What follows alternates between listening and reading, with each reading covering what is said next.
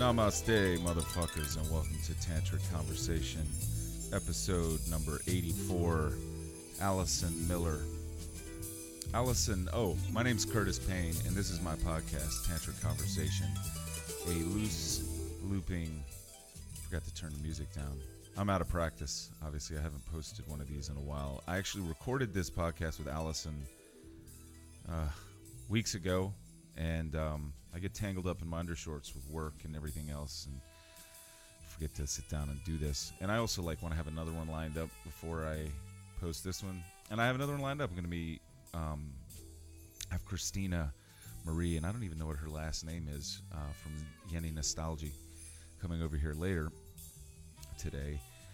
But back to Allison. So Allison is owner of the Taboo um, lingerie and toy and marital aid or sex shop, whatever you want to call it. Taboo. You might know what Taboo is. Maybe you don't know what Taboo is, but Allison's owned it for quite some time now. I can't remember exactly how long, but since the uh, early-ish 2000s, and um, I kind of knew her. I met her through the, sort of the rock and roll scene when I was in the Devil Tones. Uh, there was a, we played a tattoo convention she was there. Um, there was a whole bunch of Bacchanalian stuff going on. We met, and then I've kind of just, I guess, been friends on Facebook or various other social media, and kind of just known what's up. And more recently, she's kind of attracted my attention because of her Throats to the Sky blog and the Instagram posts she does that are culled from that or part of that, which are excerpts from her old journals um, that she's taking out and taking pictures of and then typing the text. And in addition to that, she writes reviews of products that she sells at Taboo. Um, it's all over the place, and you can easily Google her and find out more. But this is sufficient to say why I was interested in having her over for a talk.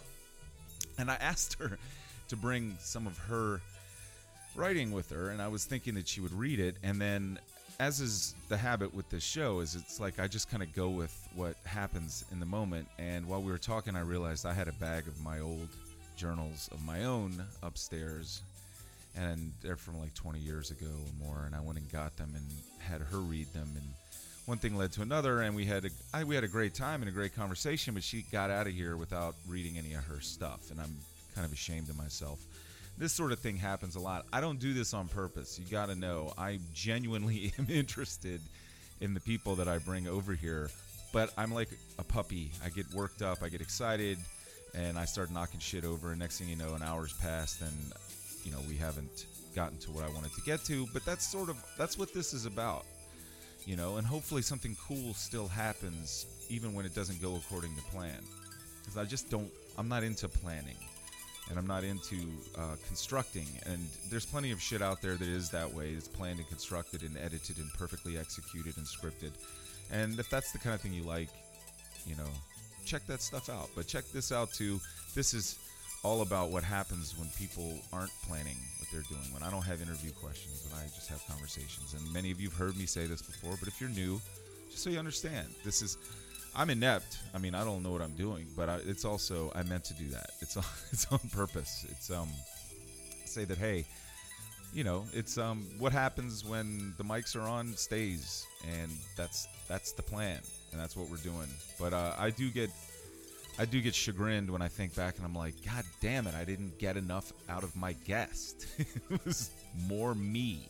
So make sure that you check out Allison's stuff. Like you know, Throats to the Sky. You can find that, or you can go to her stores, Taboo, if you are a sexually liberated person who enjoys various kinds of kink and toys and whatever, have a healthy relationship with that sort of thing. She does, and so do the people that work there. a wonderful group. Um, many of them post humorous things on Instagram and other social media about what they do there. I'm working my way towards that. I'm a weird, you know, kind of hybrid of shame based, guilt based Catholic boy.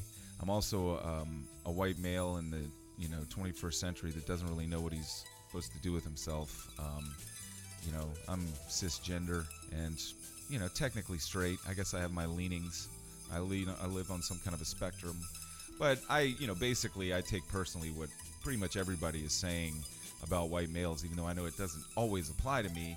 I end up being like, God, I just don't, I don't know how to express myself anymore. I don't really know what to say.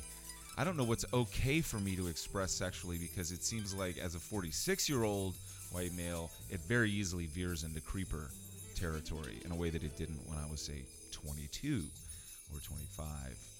Um, and so I don't know. I try to be sensitive to that stuff, but then that leads to being a little repressed about sexuality and about you know what's what's okay to want and what's okay to do and you know what's just taboo.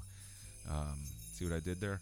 Because there's shit that's taboo just because this culture and the society decided that it has nothing to do with nature or morals or anything that's actually harmful to anybody.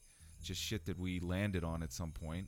I don't know, the British, the Puritans, maybe there was some good reason for it at some time. Who knows? But I'm still trying to pick that stuff apart. And honestly, I'm not super comfortable one way or the other knowing, you know, with that stuff, with sexuality. And I had a great time kind of because I think Allison, having done what she's been doing for a long time, she, you know, there's a therapist element to it. There's an acceptance. There's uh, like, hey, you know, you are who you are, you, and you know, it's all good. We we cater to whatever it is that you're into at Taboo, and um, gosh, it's kind of funny. It's like that name tends is, gets to be ironic, sort of. Um, so you know, we talked a little bit about it, and then I was th- I was a little embarrassed by some of the things, you know, stuff read from my journal, um, things that I said, but again, I just have to suck it up and deal with it because my rules are what happens when the mics are on stays.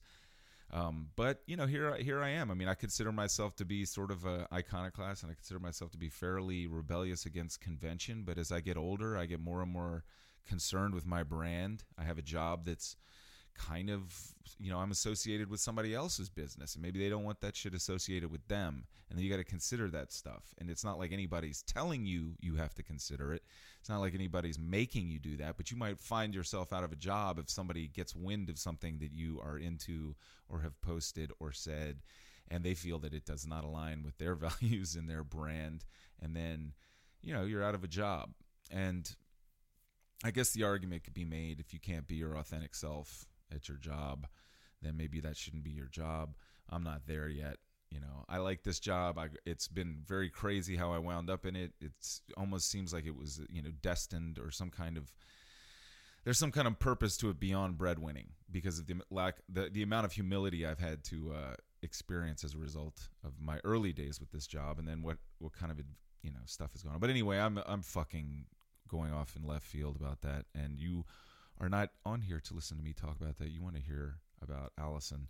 So let us do the thing we do where we move on in to that conversation already in progress.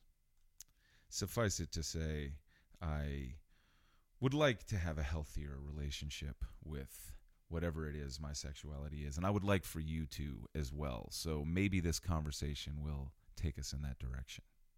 Namaste. Anyway, so I'm rolling now. All right, cool. It's very nice to see you. And we were Yeah. we were catching up about the weather. yes. Yeah.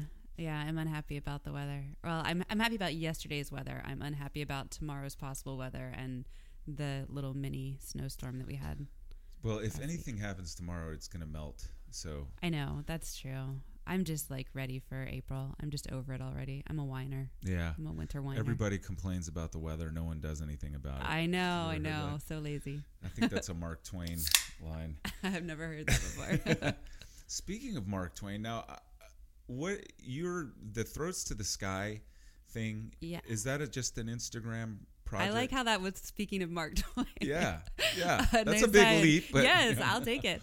Um, writing and what is, it was originally the Instagram account was because I started reading over journals that I kept for like 20 years and I was reading them and I was I was taking excerpts from them and photographing the pages and photographing the journals as I was reading them um, and then it kind of moved towards more current writing and it's still the project still goes back the stuff that I put out there is some of it is from yesterday and some of it is from years ago um, but the Instagram happened first and now it's a website also throatstothesky.com it's my little oh, so blog. yeah, okay. Yes. Yeah. I really enjoy it in um, on Instagram, Thank you. and I like that.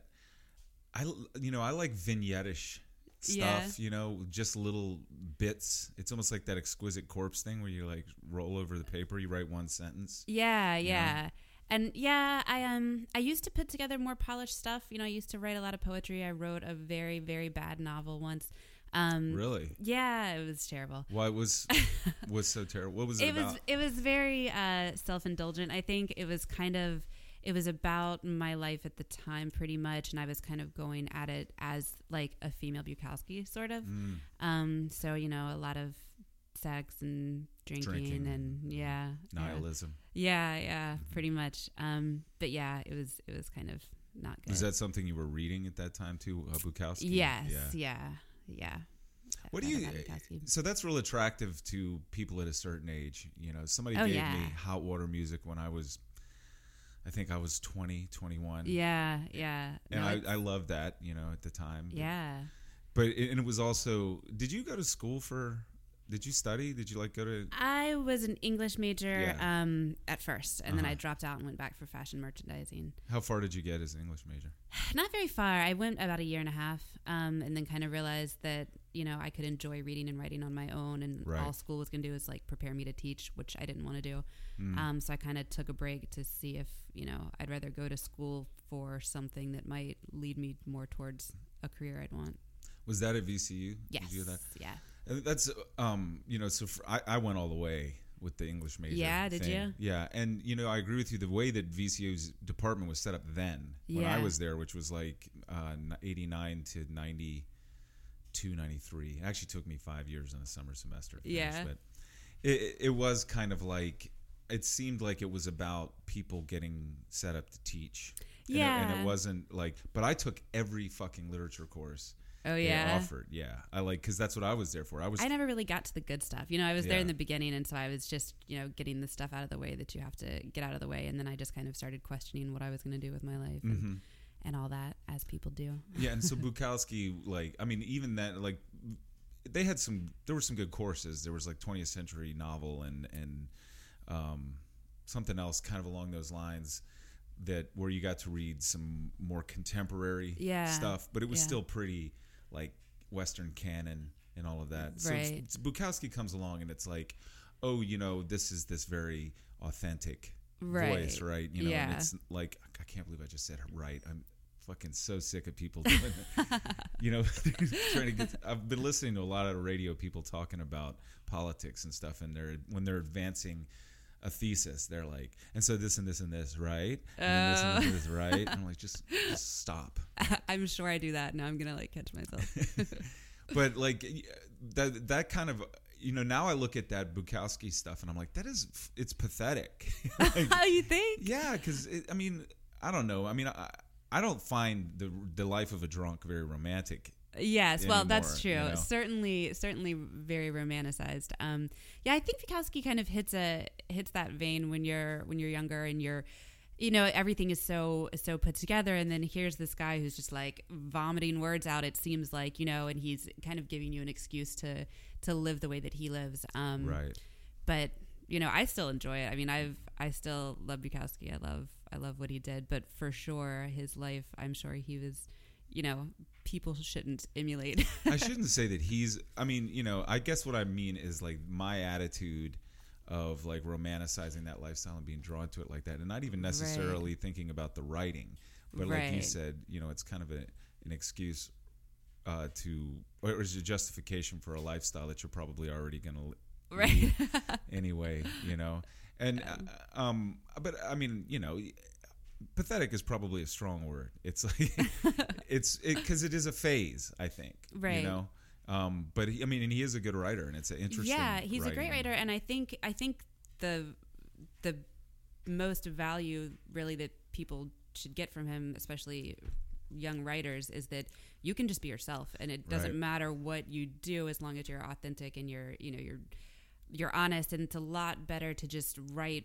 Just let it come out than try to craft it too much. I feel like it's better to Yeah. err on that side, and I think that Bukowski kind of you know gives people a, an excuse to do that as much Mm-hmm. as he gives people an excuse to get wasted and right? you know Yeah, well, there is that whole problem where it's like, and this was my thing too, is like, I saw the drinking and the writing as being connected. Right. And so like. I moved to New York and I'm like I'm going to be a writer and I'm going to and I wasn't like I'm going to be a writer for Rolling Stone. I was like I'm going to be a writer. I'm going to be sitting in my room with this typewriter and I'm going to go have these experiences and yeah. and, and I'm going to be drinking in these bars and talking to people and all I did was drink. yeah.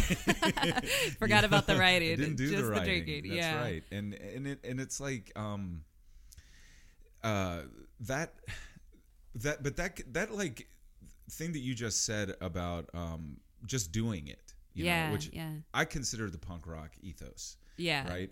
Like and it has nothing to do with wearing safety pins in your nose. It's like you're not you don't bother learning how other people did it before Right. you do it. Right. You know, you just do it yeah. right? And it, um, fuck, I did it again, right? God damn it! Well, I don't mind it, so you can do it. Uh, I, I guess that's just proof that the shit that bothers me about other people is shit I do. yeah. You know? Yeah. That's probably true of everybody. But yeah, you know, I went to VCU to because I wanted to study literature like people study art history and Right. all that stuff. Because I, I wanted to be a writer, so I, I wanted to study all of these different ways that people had approached it. And I came out of there going, "Oh shit, it's all been done. It's all been said." And then I had my head full of the forms, and like I, I got up to almost graduate level. I didn't go to graduate school, but I took graduate level courses of deconstructing fiction, Mm-hmm. where you you know that you basically get to this like oh well there's what they're saying and then there's the expression of the cultural mores of the time Mm-hmm. the way that men and women are seeing you know feminist literary theory for instance like gets you to see it from that, that viewpoint and how are women represented and all that kind of stuff and by the time i was like done learning all that kind of stuff i couldn't read a fucking book anymore That's the problem. There's know? such a fine line, and I think there's. I mean, I think it's really valuable to learn um, and to study and to read and to and the technical aspects. I mean, all of that's valuable. But when you're when your head gets so full of that that you can't do the other thing, I think that's what the problem Yeah. is. And I think the whole, you know, write drunk, edit sober. I mean, I think like just letting it out and not paying any attention to what you're doing, and then going back and and crafting it and letting that come in, which I think is a reason that alcohol gets tied to writing so much because Right. sometimes it's hard to just like get all the Turn shit out of your brain and critic. yeah exactly so you just you know sometimes probably alcohol and also depression and writers and whatever Mm-hmm. whatever but that kind of a lot of the time i think allows people to to just get it all out onto the page and Mm-hmm. then go back and clean it up maybe Yeah, I mean, I kind of regret uh, going. I mean, I'm, gra- I'm glad I, I read all of these books that I wouldn't have read otherwise, yeah and it's it's been a very cool like.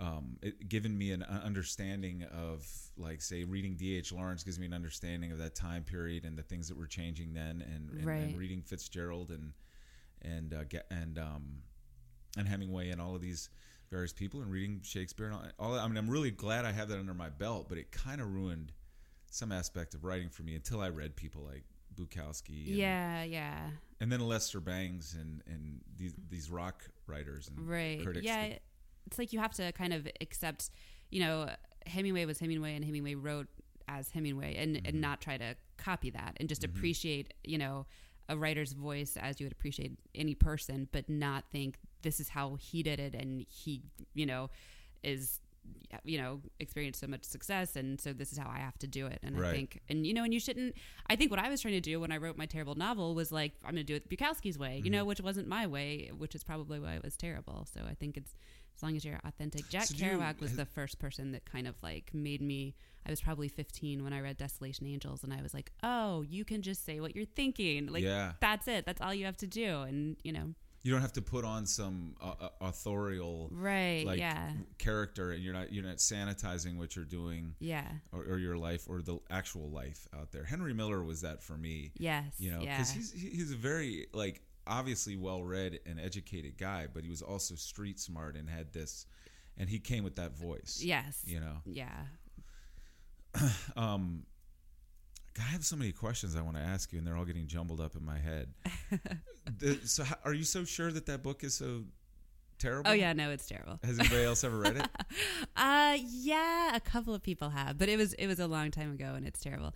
I um I've started trying to write short stories again kind of. Um I've really only finished one recently, but I'm kind of you know, I like I like the snippets from the journals and that sort of thing. Um but I'm kind of trying to see if I can branch out and craft something again, but I don't know. so when you first started um, reading these old journals, like Mhm. you, you, I guess parts of the writing did did they did you like them better out of context, or did some of this bother you when you read Some it? of Like, it bothered me. It was it was really interesting, especially the ones um, the stuff that I wrote 20 years ago because it was it was so very me but young and stupid, you know. But it was I was surprised how much I still related to it and how much it still sounded like me, and also surprised at you know how young and dumb I was. Um, so you know, a lot of it, a lot of what I was reading was personal experiences, like diary type things, and so it was interesting to remember relationships I had that like definitely played out differently than I remembered them, you know, Yeah. and that kind of thing. Um, as far as actual writing, um, yeah, it was it was some of everything. Some of it was like horrifying, and some of it was like, oh yeah, I said that, that was cool, I liked that, you know. yeah. so I guess that's the stuff that goes on the. yeah, blog. yeah, exactly. Did you bring? Do you did you bring any of the actual journals with you, or did you bring some I like didn't. newer writer? I uh, I printed some stuff out from from the website though. Because I just had this crazy idea. yeah. I have a whole bunch of journals in a bag upstairs of my own. Oh. like ton, like 10 15 Yeah. of them and i was thinking maybe we could swap them Oh yeah, but maybe maybe i'll just give you one of them let you read stuff out of it that would be awesome. okay hang on a second i'm gonna pause this Okay. oh shit Oh no. spilled my so yeah i just went up and got a bag of journals and allison's got three of my journals in front of her Yes, I'm so excited. and one- these are from uh, the 90s when Oh, i was like an aspiring writer and there might be some drawings of a sexual nature Oh, nice. in there Let's get to too which is right up your alley Yeah. what did you say to your mom that uh, about writing and sex I don't know. What it's something like sex is my is uh Oh, it my- wasn't to my mom. It was to um somebody. Somebody was asking about because I have a, a blog for my kids also, and I was saying something about I hadn't updated in a while, and I said that um uh, I said I don't remember. Oh, I said like something sex was your is my and something sex is my peanut butter and love is my jam. but it, no some- it was writing is my it was basically putting writing in a lower Oh, Um, oh, was it sex somehow. and then writing? I don't remember. Yeah, yeah. Oh, fuck. I liked that. Thanks. um, and That's what you it's know all what's about: sex and writing. it's pretty wild and I'm like, okay, so this is a lesson in vulnerability. I'm like, I'm just Yeah. hang, handing you like shit I wrote when I think there's a, di- a date up there in the corner. Yeah. of the So page. this is December 29th, 1996. Just- yeah, and I had a girlfriend uh, in the early '90s that got a hold of that black one Oh yeah. under there while I was at school one day. Did she learn things she shouldn't have learned? Yes, she did, Oh no. and didn't tell me for like a long time. Oh no. and then just like hit me over the head with the shit. Oh, I like the big motherfuckers.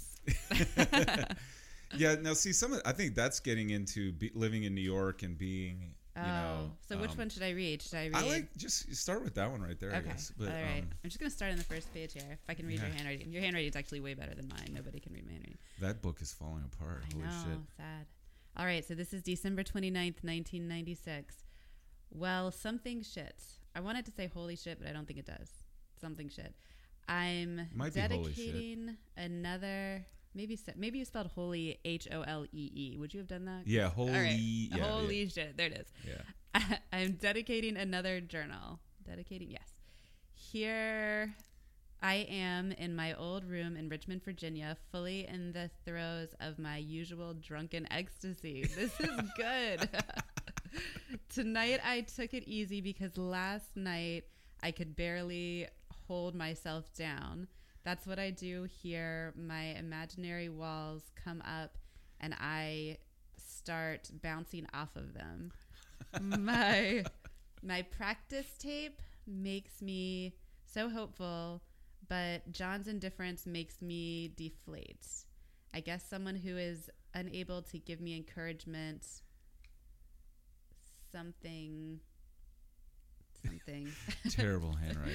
his no hold on his no into something cheerleading that definitely was cheerleading um, can't take time out to recognize someone else's needs i can't let that get to me What a bitch. I know I've made significant progress as a musician, and it doesn't matter if John can't or won't something that back to me.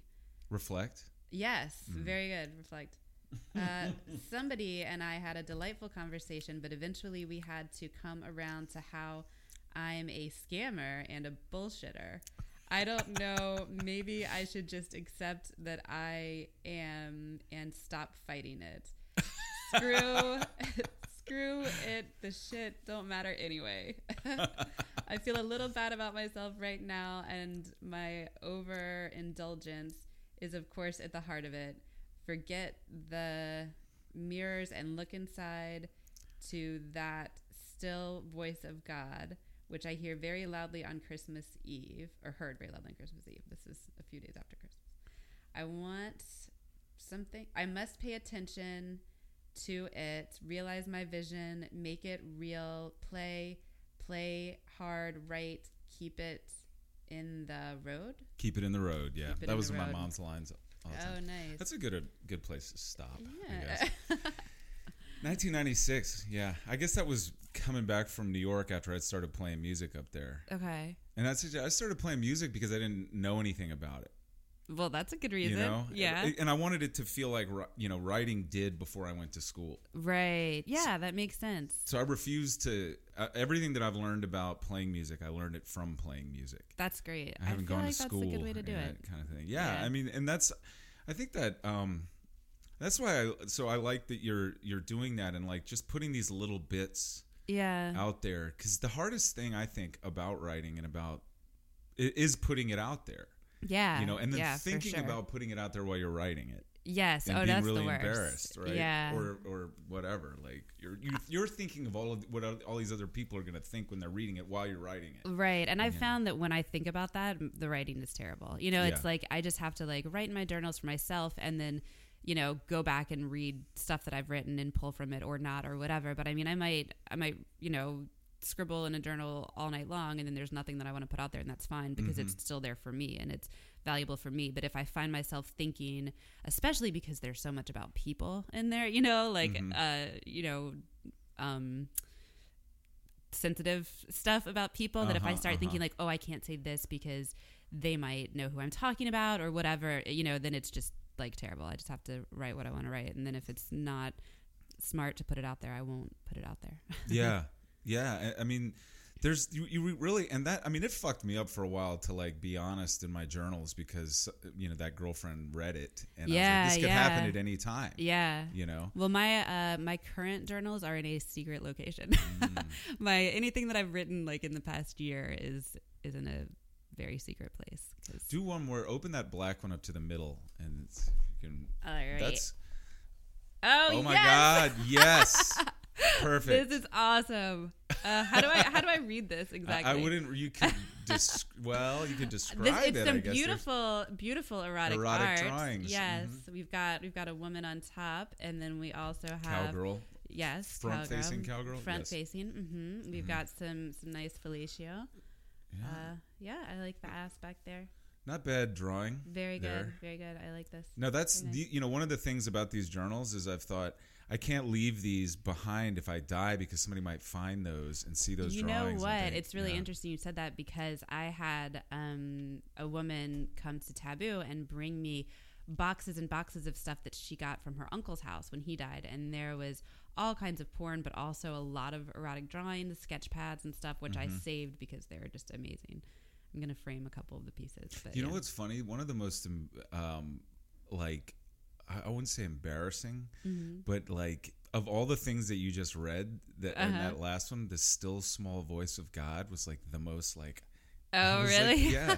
And, and that I was saying that when I was 26 because that's like some recovery yeah. language now that like sure. you know I I I did not think there was the seeds of that Yeah. there before. Yeah. See, it's interesting to like go back and realize that there were things going on. It's a you know? continuum. Yeah, hmm for sure. See if you can find a, a, writing and there's a lot of like drawings in the middle of that thing, but like Here. oh yeah, and it flips Was because it? Okay. starts at one point.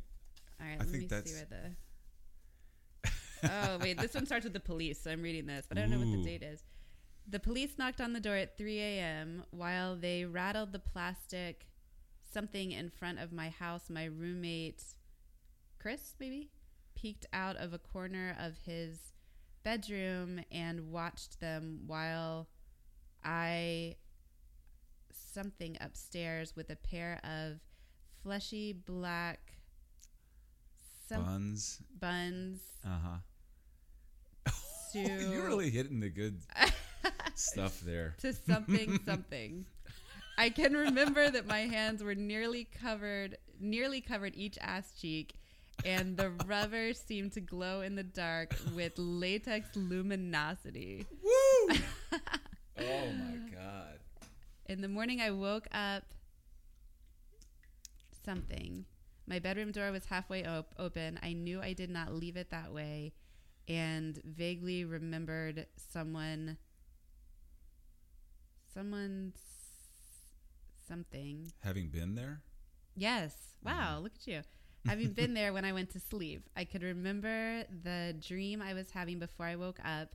This is strange because you don't usually dream or remember your dreams when sleeping drunk. The dream had me in Paris. I was there with a friend, but I don't remember who. We were supposed to be finding our way to the place. De la Concorde? yes. I remember that dream. I think we were staying there. I saw a sign pointing the way Out of the subway or something? Mm, no, the way something. He started to go.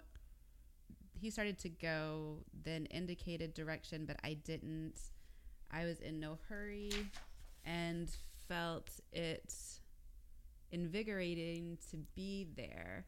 It was snowing and cold. Everything was silvery, iridescent. Yes, Mhm. iridescent.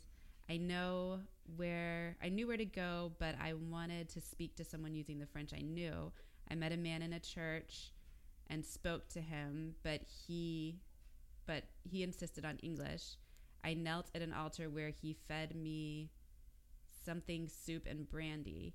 He put me in something white Volvo and we drove through alleys while a girl going walked a girl something young walked beside us speaking to me in French.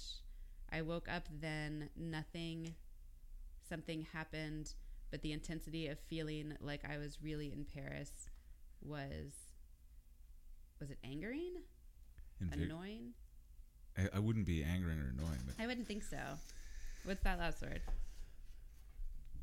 Amazing. Amazing. That's better than angry. It's a good place Yeah. to stop. All right. That's that's interesting. Hmm. Yeah. I like that you write more about the dream than the sex. Like, what happened to that? Yeah, I think uh, I was even then I was kind of j- jaded about the sex. You know, yeah. it's it's kind of weird. I I don't. I remember I know who I was talking about there, and like Mm-hmm. I had been after her for a while, but then I got her, and I was kind of like um, that conquest. Yeah. Yeah. and um, there was other things around that. I actually ended up dating her later and, and again later on. And, Yeah. and stuff. And then she became a friend of mine, and actually I'm not talking to her right now. It's kind of weird that that's what Oh. you Yeah. open up to. It's um, but that the Place de la Concorde. So I'd never been. I've never. I've been to Paris now, Mm-hmm. but like I hadn't been there. But I had this very vivid picture of coming out of the metro into that area, and somebody telling me that that's where I was Yeah. and I had no that place didn't mean anything to me. Um, like I don't even think like I, it's not like the Champs Elysees or some shit like that that you've you hear about, Right. Like the Louvre or whatever. Um, but there it was, right? And then I w- I noticed it that time. then I went to Paris with my um, my parents many years later, like when I was 28. Uh-huh. think that was 23 or 24 when I lived on Parkwood Avenue, and um, the uh, I, I took the metro to there and got out there for some reason. And I think it actually is kind of close to the Champs Elysees. It looked exactly like coming up out of the metro. yeah. There looked exactly like it, it did in oh that wow. dream. That's it's really cool. bizarre. Yeah. I think they beheaded a lot of people there. I think maybe I'd heard that. That was Ah. put during the French Revolution. I think Monsieur Guillotine Guillotine saw a lot of blood in that spot. But so we're writing in sex here. Yeah. Yeah. How did you get? I remember vaguely that you were working at Taboo originally, right? Yes. Well, it was um it was called Taboo Laundry. It was a different store, but almost the same name. Um, and I worked there for a couple years, and then she went out of business, and I bought up the remaining inventory and took over the lease and changed it up a little bit. How old were you? Twenty two. How the fuck did you do that? I don't know.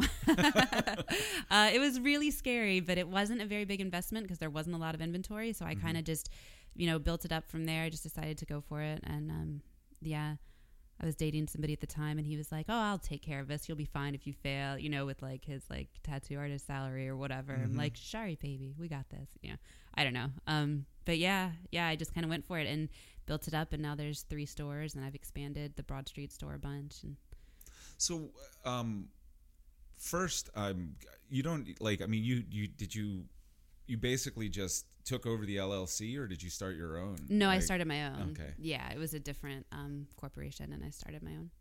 And like, I mean, you seem to have managed to walk a pretty good line there with that, where it's not, you know, some peep show type shit like that old adult books place on where Ensuboka is. Yes, now. yeah, Even yeah. though many of those things can be found, you, you st- we've got all the things, but the- we've got we've got all the things except for the viewing booths. Um, but we've got a very different vibe. I think you know it's a lot more welcoming and female friendly and couples friendly. I have all of the kink. Like it's definitely not soft, you know, Mhm, um, mhm. but it's presented in a in a fun and friendly, you know, not back alley type way. Yeah. Well, that's, I mean, that's a really amazing thing. And it feels, it has always felt, even when you were, I think that's how, were you 22 when I met you or like 23? This was, we met at the tattoo convention. you Yeah, know? yeah. Like, it, it, I, it had to have been between 2000 and 2003 when I was in that band. Yeah. Um, yeah, it was probably I was probably about that age. It was probably right after I took over. And I even remember then having the sense that, I mean, because I mentioned feminist literary theory Mm-hmm. before, and you know, my relationship with sex and all of that stuff. I mean, somewhat is Catholic boy shit. Some of it is Southern boy, you know, polite society shit, and some of it is being, uh, you know, legitimately confused about whether it's exploitative or or empowering or freeing. you know? Yeah. and like, I, I mean, I think you were way ahead of a woman saying, and especially in fucking Richmond, and the size Richmond was then, Yeah. to say, I'm just gonna, I'm put, I'm gonna own my sexuality and put, I'm gonna make a business out of my sexuality Yeah. on Broad Street, and like that's, I mean, incredibly courageous. Not to, Thanks. you know, Thanks. I couldn't have done something like that. I mean, the idea that you just saw like erotic drawings I did in my journal ten years ago, I would have fucking Yeah. like that would have mortified me. You Oh? I, sex is so important and it's so hidden, and I just think that's silly. You know, I mean, it, not everybody is gonna is gonna put their stuff out there as much as I do, and that's totally understandable. I mean, I write toy reviews and I, you know, details of my masturbation around the internet, and that's not for everybody. But um, Do you- where do you where can I find that? tabooRVA.com is where my sex blog and my toy reviews are, and and all that. Um, so, oh, I, I gotta look what you so that me. you just remind in this bag I've saved this Ah. article from the New Yorker about a dominatrix called Nurse Oh, nice. Wolf. And I once wanted to name a band Nurse Wolf, but I really loved this article because she talks about how what she does is therapy. yeah for the people- says sees herself as a healer. Yeah. Yeah, for sure, Yeah, absolutely. read, read a little bit of that just for shits and giggles. The man Nurse Wolf called the Bug Cruncher used to show up at her studio carrying old cloudy Tupperware containers labeled with strips of masking tape, lasagna April 97, or spaghetti sauce. Never mind the labels, the Tupperware contained insects the man had captured in his yard. He started with beetles and then he brought roaches and slugs. As time passed, the creatures got bigger. One day he brought a live mouse. Nurse Wolf said to him, I draw the line there. I never said I'd do a mouse. Please, the man pleaded, it's half dead anyway. This was because it had been in the Tupperware container, which had no breathing holes. I'm like, no way, Nurse Wolf told me, but she had agreed to do the others. She had to wear open toed mules with high heels while the man lay on his side on the floor, the bug's eye view, in Nurse Wolf's phrase, touching himself. Stab it with your heel slowly. He wanted her to tease and torment the creatures. Then he would say, crush it and clutch himself. Wow. That's Yeah. great. That's a great article. I should like Xerox it for you or something like that. I've Yeah. held on to it for so long. It's That's it- it- awesome. yeah, it kind of inspired me. I mean, I like I kind of feel like as a man, like I'm so much more confused about like how to express sexuality because so much of it is reflected back to me in the writings that um, I see on Facebook and all over social media as like it's creepy or it's Right. you know it's uh, I, I don't know like I, I'm very confused especially with you know when a woman says I want you to hit me Right. you know, or I want you to choke me and shit. And Yeah. I'm like, I'm, you know, And when it gets into that, I think I think you know it's it's all about uh, communicating and having a really open conversation. I think people need to be um, honest with themselves and their partners about what they're into, and the partner needs to you know try to understand, not do anything they're uncomfortable with, but um, you know just try to try to understand it together so that hopefully you can enjoy the same thing. Or you know if it's something that one person's totally uncomfortable with the other person should you know realize that that's that's not good to do something that the other person's not comfortable with and find another way to express what they want. Um, but i think there's so little communication sometimes because people are embarrassed and people hide and um, yeah i mean you're not gonna you know sex can be so fulfilling and and full and it's just not if you and fun. and fun yes and it's not if you if you kind of tuck it away and But the fucked up thing is, is like you could have an awesome relationship with somebody, and they find out your kink, you know, Right. and like.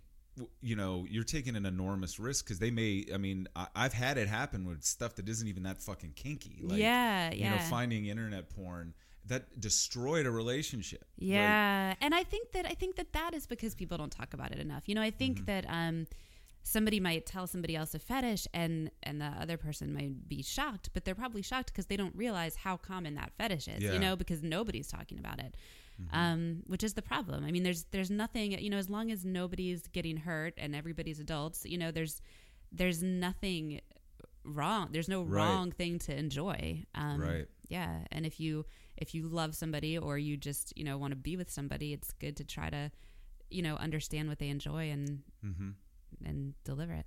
but it's i mean that is as hard a thing i think to risk asking for i mean it's a whole other level of vulnerability yeah, no, it's true. It is. you know people can't even say I, I just need you to listen to me i mean men can't say you hurt me they just get yeah, mad Yeah, you know? yep, yeah. And I think that's why part, people should also ask their partners what they want. You know, Mm-hmm. kind of try to open the door, um, and and let people know that it's okay. You know that you're going to listen, that you're not going to be freaked out. Um, I think that I think that helps. Everybody needs to just keep an open. Everybody just needs to, damn it, keep an open mind and express themselves and do all the fun sex things. well it's a very i mean it's it's it's like the third rail of of so much stuff because we Mm-hmm. have been i mean there's all of the the puritanical and victorian attitudes about sexuality there Mm-hmm. are the ways that people have interpreted religion and, and Mm-hmm. its attitudes about sexuality there's the obvious ways that men have con- controlled women and controlled their Mm-hmm. sexuality and we're all very mixed up about like you know what what aspects of say monogamy or discretion or intimacy or whatever really are somewhat like about something being sacred and can it be sacred or is it all just this not that big a deal animal function you know Oh no, And- I think I mean I think it's definitely sacred. I think I think intimacy is huge. Monogamy is right for some people and it's not right for other people. Um, you know, it's it's figuring out what works for you, what works for your partner or partners. Um, but there's definitely you know, all all sex is intimate in some way. Either Right. you're deeply in love with the person or you have very strong sexual feeling, you know, or, or whatever. Um, but it's all intimate, and I think that's what makes it good, no matter what it is. And it doesn't have to be with the love of your life. Um, you know, it can be a gangbang in a bathroom in a bar or whatever. But it's just recognizing how, you know, how alive it is, and and all of the sensation that goes along with it, whatever it is, is it's my it's my jam. it's my yeah, peanut butter. it's your jam. Bringing it Sex back. is my jam. So it Yep. was writing is my jelly. No, writing is my peanut butter, but sex is my jam. Or I god damn wish I could remember. It's, it's on Instagram. yes.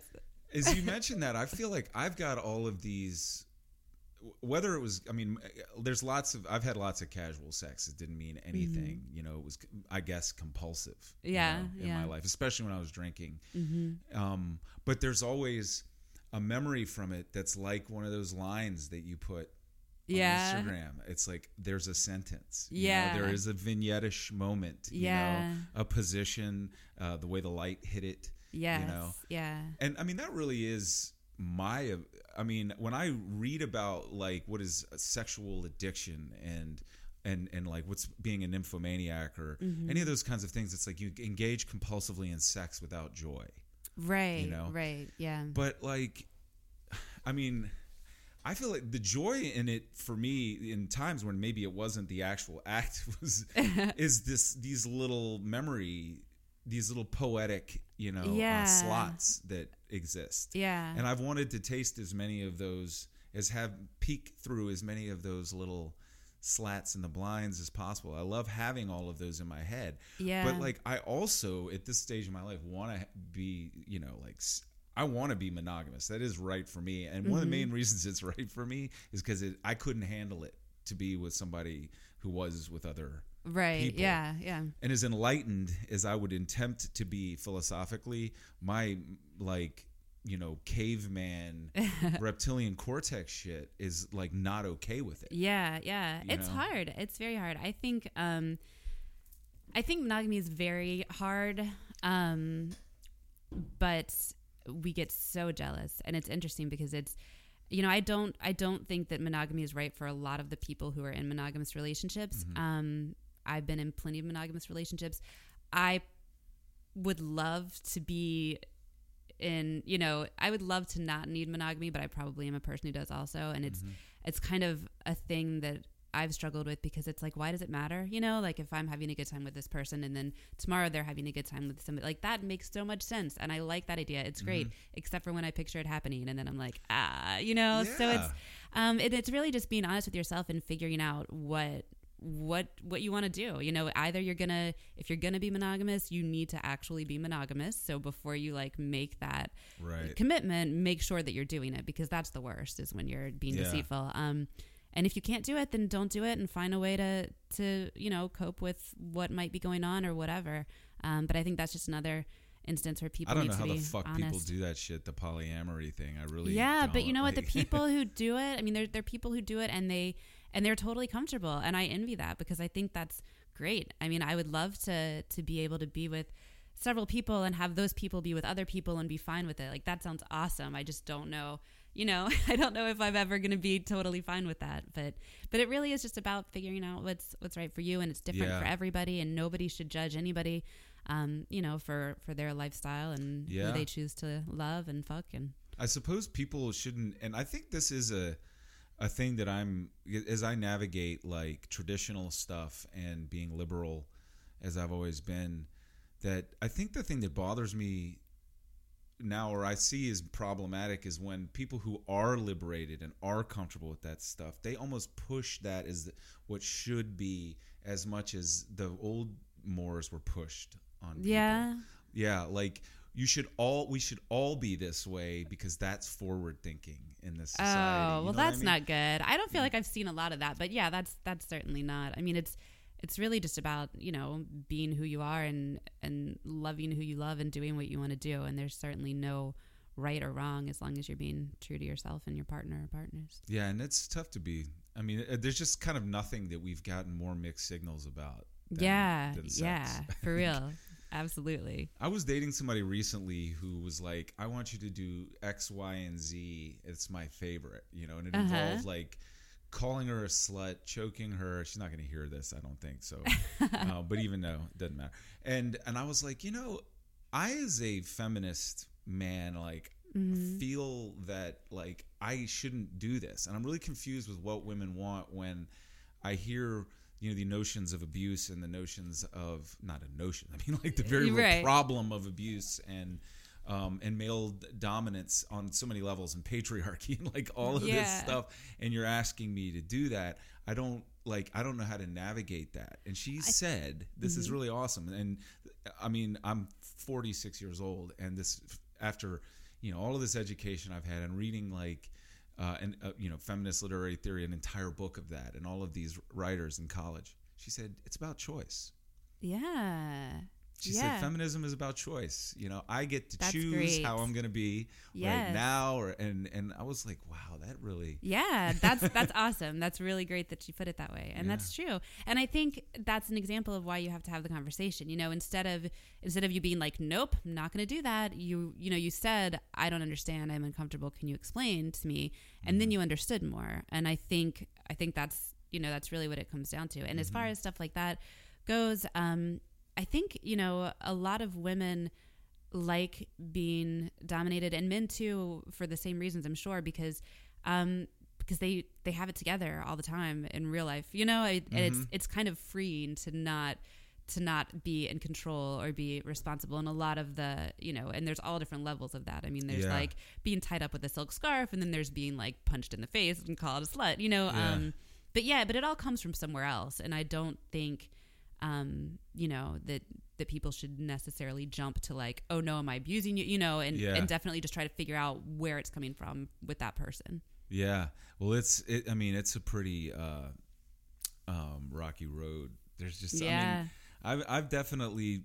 And when I say sample, I mean like as if I were doing something like Masters and Johnson. Like I've I've had a lot of experience. I mean, I'm 46 and I've been sexually active since I was 17, and I've really gotten you know multi, many different states. You know, been Yeah. around. And it's very interesting to me that the women that are the most that I've ex- that have been the most like pr- like open and and and wild sexually, a lot of them have have had some kind of abuse in the- Yeah. in the past Yeah.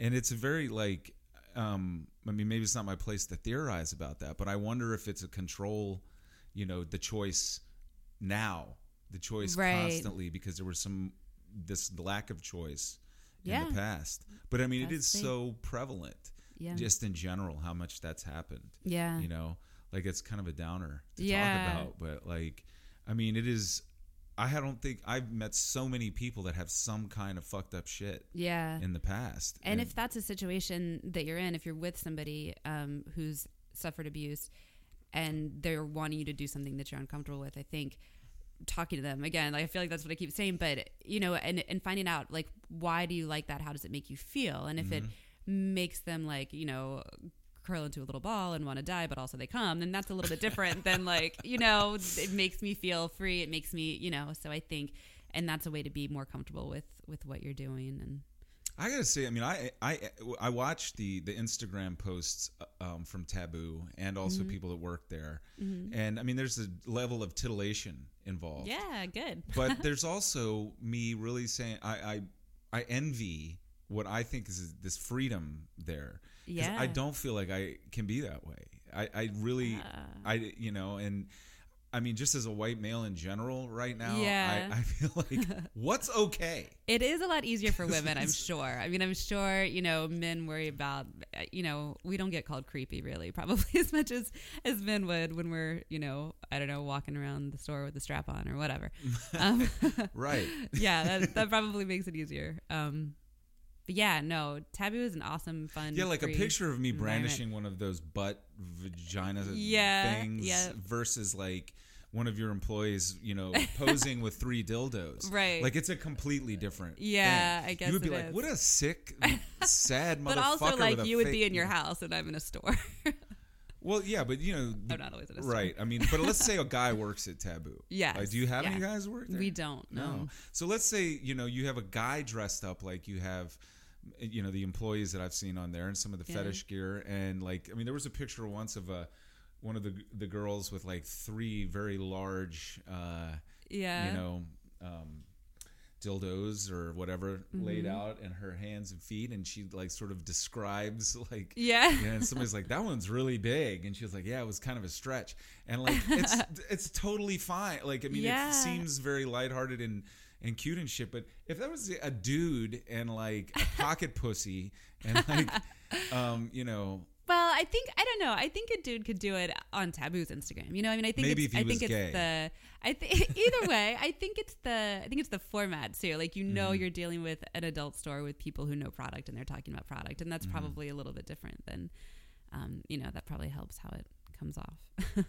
Yeah, I mean, it just I, I, I, I don't I like. I mean, it's it's somewhat so like I'm saying, it's it's somewhat titillating, but it's it's also very like it's sort of setting a like there's some like like blockage Yeah. I got going on. You know that like this is a uh, beacon, you know, to some degree. Yeah. Like, but there there are so many. I mean, I remember reading an article. Somebody this is this really cool article to me. This about Nurse Wolf, right? Yeah. and she's like her attitude about what she's doing for these men and like how she's helping them you know they have these compulsions the you know like this guy wanting to watch her crush bugs while he jerks off Yeah. you know he needs that and she's giving it to him you know right.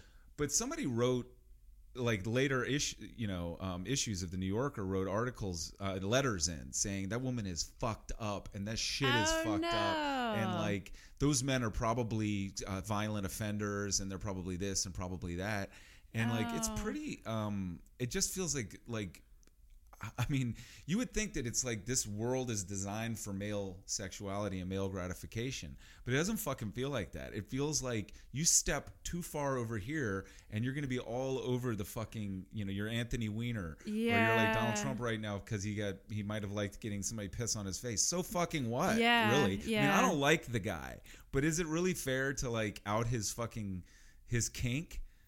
You Let's know? out everybody's kink, and then nobody will think anything's weird anymore. Yeah, really. I mean, but and sh- to shame him based on Right, his kink yes, is what I mean. you know? definitely And, not, Like, and definitely and not. I mean, and honestly, I think even if you don't like somebody like him, Mm-hmm. and I don't like him, and I don't want him to be the president, I still would want to treat him the way that I would want to be treated in a sure, public forum. absolutely. You know, Yeah. and it just it feels like there's so many ways that a dude can really fucking go wrong like Yeah. just being how he feels like being sexually and like you know and there is definitely the creeper thing if you're good looking then you're not creepy if you're not Right. good looking you're creepy That's true. It's You true. know? And- Yeah. that's a pretty uh pretty tough road yeah. to walk there. But so now there's that's the of taboo the um the spirit of it.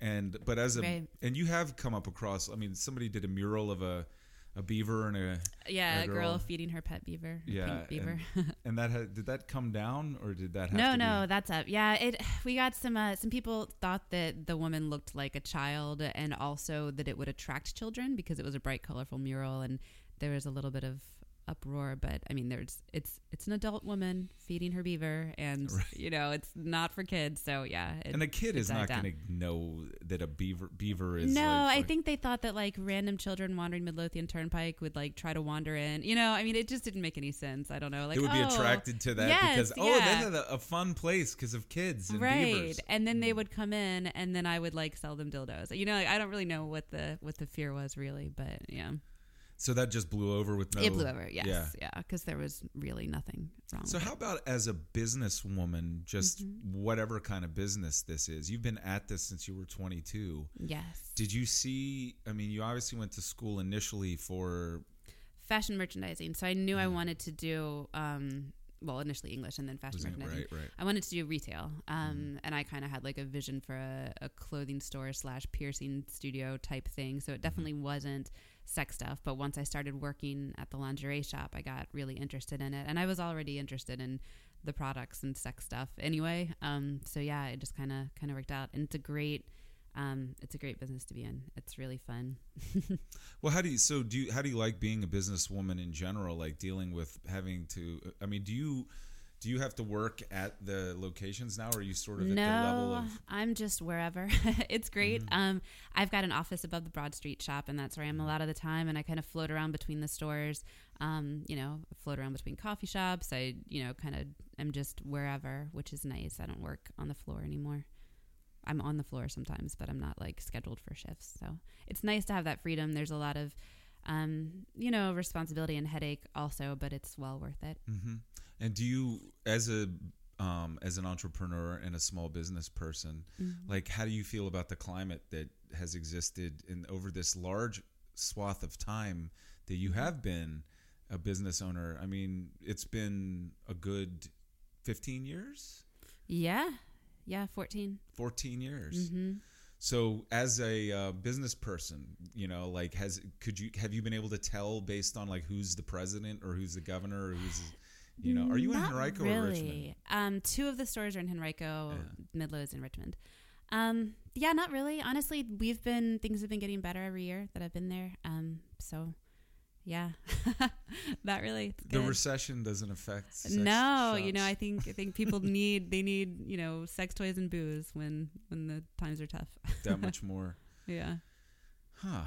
I, I mean, it's it's very interesting to me because I it was the idea of being in business and thinking about business was not. A, I, I really thought that that would impinge upon being creative and and like say writing or or something like that. Yeah. You know that it, Well, that's for the I- muggles. you I know? took a pretty big break from writing um, when I started Taboo and when I was really, you know, when I was working on the sales floor a lot and when all of my energy was going in that direction. And then I kind of got back to it through Taboo because I started doing the toy reviews and the blog and stuff like that. Um, and I've done like some like other like you know art sex articles and other publications and then i kind of realized oh i can do you know it doesn't just all have to be like i have time now and i i can do other things and that's when i started my poohandweel.com as my kid blog and then um, started going through the journals and, and experimenting with other things because What's I it called? Poo and what? Poo. It's P O O H and Weel W E E L. Are those your kids? Those are my kids. Uh-huh. Yes, Pooh is my daughter. So Weel's my son. it, it's your daughter that's the had the bug named Siggy Dead. Is that Yes, right? yeah. She has a, a dead stink bug named Siggy Dead. I know a lot about you. Obviously, like following what the hell you're doing. That's awesome. like- Thank you. I appreciate it. it's, it's also it is awesome for me too when I have somebody in here to talk that I actually know what the fuck they do. Yeah, that's level. great. Because a, a lot of times I just like that would be a cool person to talk to, and then and just see what happens. I don't know. Yeah. you know. and sometimes it flows, and sometimes it's awkward as shit. But you know that uh, that's just really. I, I think it's awesome that. I mean, for me, it's taken me until just these last few years to realize that doing business and like, especially if you're the business is something that you dig, you know, and like it, it, there's no disconnect, you know. Mm-hmm. Yeah. Like I, I represent a food service wholesaler, so I like Mm-hmm. food. I like restaurants. I like the idea that th- what I'm doing is supporting independent restaurants and and all of that. But that like you can be as creative. You need to. We got a hard out here pretty soon. Yeah, we're we're, we're basically Okay, cool. there I at the end. need to look. Do I even need to finish this? off? Okay, so there's no reason why you can't be creative and be a business person. Yeah, And yeah. There's no reason why you can't apply the same energy to, to like um, that you would to figuring out like a problem with writing or figuring out a problem with the painting to figuring out like that about like the functioning of a business. You know? Yeah, yeah, true. Yeah, and I think um, I think for a long time the business was kind of all consuming, Mm-hmm. and I've I've got an awesome general manager. I've got great store managers, and so kind of more recently I've realized that I can focus on on business x number of hours a day, and then like my routine generally I'll I end up like before I come home at a coffee shop going over journals and stuff like that. So I've got things segmented and then after you know when i get home it's i'm i'm not on my work email i'm usually like writing at night um, so yeah, you just have to remember to make time for all of the things you love and not get totally consumed with work because work whether I mean you might hate your job, you might love your job, but there there's other things out there. Um, to Yeah. other parts of yourself, and I definitely let the writing part of myself kind of slip away for a bit there. I let this podcast slip away for a bit too. I, I mainly because I need. I, I got. I, it's not even because of work. Yeah. It's because like every time I do something like this in Richmond, like uh, originally it was writing for Punchline. That was like the 1st thing I put out there, Yeah, or playing in the Devil Tones or whatever. I start off like really psyched to like contribute to the cultural life of this town, and then I get like. Fuck them.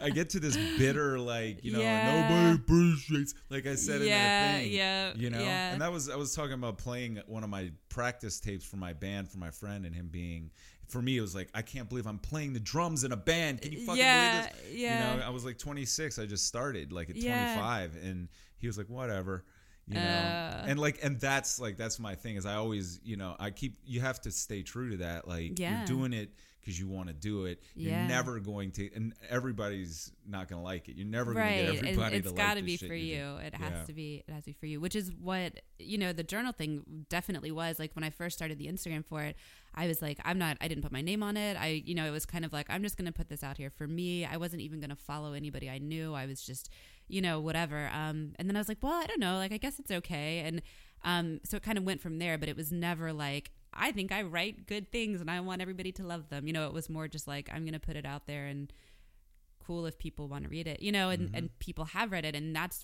really flattering and awesome, and it makes me feel really good. But that's definitely not why it's there, Yeah. which is probably why I like it.